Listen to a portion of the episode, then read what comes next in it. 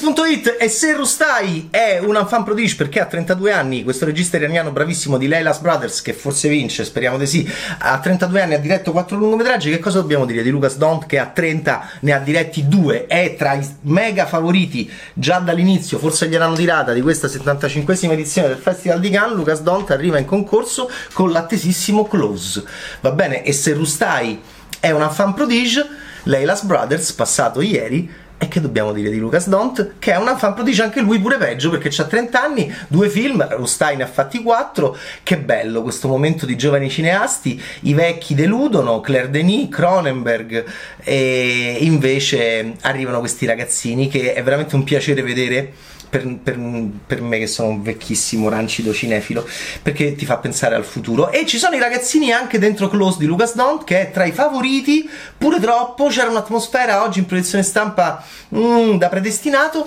e racconta la storia di Leo Remy, lui è un camera d'or per Girl, ed è, racconta la storia di Leo Remy che è un film di biciclette, di corse nei campi, di amichetti d'infanzia che, oh mio Dio, che paura. Io non sono d'accordo perché? Perché, ma che siete gay? Ma che state insieme?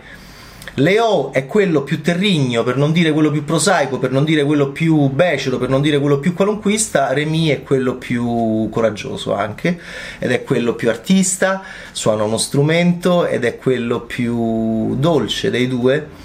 I due sono follemente innamorati, potrebbero anche essere innamorati oltre l'amicizia, però si trovano in un momento dell'età difficile.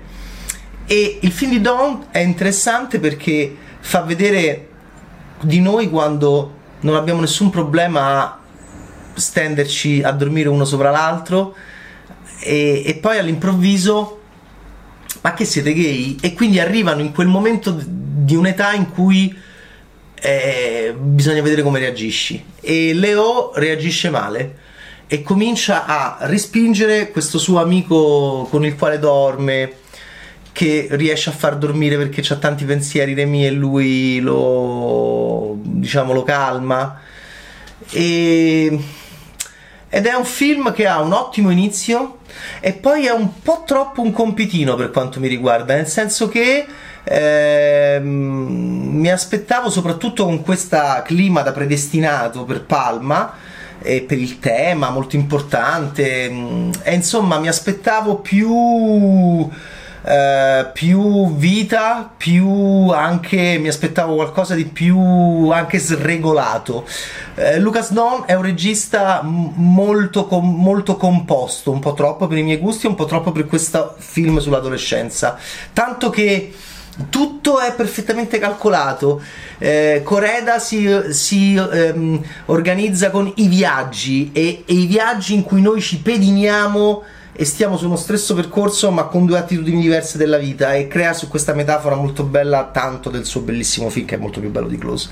Qui lui fa la bicicletta, i viaggi per strada, se andiamo veloci, se andiamo piano, se andiamo insieme, se non vogliamo stare insieme e, e, quindi usa i motorini, le biciclette. Anche questo è un modo un po' troppo scolastico. È un film un po' troppo scolastico per i miei gusti. Le figure degli adulti sono ehm, poco entranti nella vita di Leo e Remy fino a appunto un finale in cui eh, Emily Decan che era Rosetta in, nel bellissimo Rosetta dei Dardenne che hanno portato qui uno straordinario film intitolato Tori e Lokita che è più bello di Close di Lucas Don e beh insomma è, è bello rivedere sempre questa attrice che era Rosetta 23 anni fa quando il grande Cronenberg presidente di giuria premiò il, la prima Palma d'Oro dei grandi fratelli Dardenne. E, beh insomma appunto grandi vecchi giovani il Belgio eh, è un momento in cui appunto ehm, c'è un cambio, un, un, ricambio, anche un passaggio di testimoni. I due ragazzini sono bravi, Leo si mette a giocare a hockey, ha l'armatura, tu- sono tutte metafore un po' più, un po' troppo semplici per i miei gusti visivi, mentre Coreda basta solo che inquadri appunto la madre snaturata che ha, che, che, che ha il corpo deformato da, da questo bambino che già supera Cronenberg perché non lo vediamo ma il suo corpo diventa si muove e contiene questo figlio che lei non vuole e quindi ha un corpo deformato di una maternità che lei rifiuta tutto questo in due secondi, tutte queste informazioni con un'inquadratura semplicissima. Lucas Dawn è un po' più semplicistico e non semplice, che sono due cose molto molto diverse.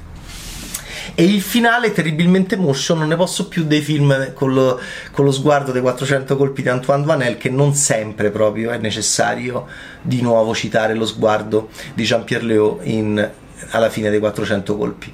Uh, quindi mh, devo dire che è un buon film, ma non è quel film detonante che arriva e si prende il festival, si prende la Palma d'Oro. Per me, poi magari vince, eh. siamo quasi arrivati alla fine. Close di Lucas Don è il predestinato, tutti a dire che era il favorito e non lo so se lo sarà, chi lo sa. 75esima edizione del festival di Cannes, Lucas Don con la storia di Leo e Remy, che non ho detto come va a finire perché insomma poi penso che sia un film anche un po' troppo prevedibile per il pubblico art house a cui si rivolge.